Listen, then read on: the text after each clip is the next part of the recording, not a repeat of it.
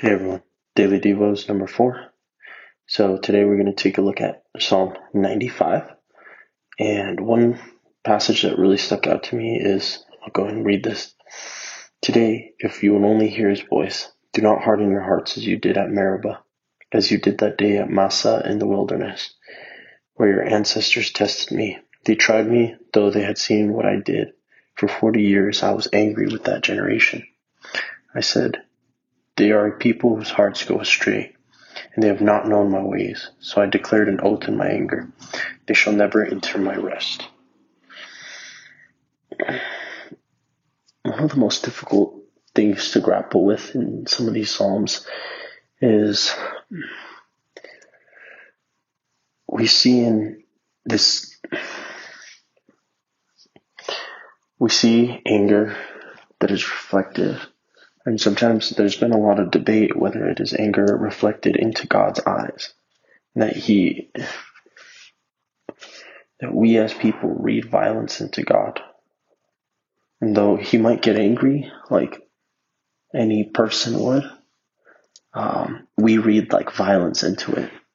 And so, uh, some of the more controversial elements of the scriptures are uh, all the violent passages and kind of and God commanding uh, things out of anger, for example, and like cursing people or putting a, a plight of forty years.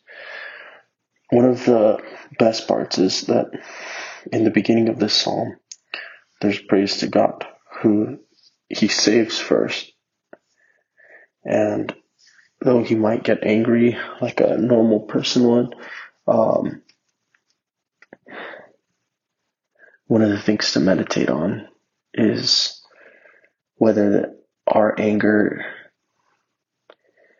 our anger is a product of low self-esteem and comes from us a very human a very visceral and, and an anger of lashing out.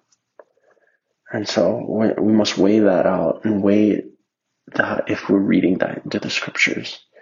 And so with that lord jesus I pray that you would just heal our hearts of the violent rage that pervades, that you would help us live out to be fully human, not ignoring the anger and the feelings of frustration or the the ability to read this indignant, self-righteous anger into the scriptures.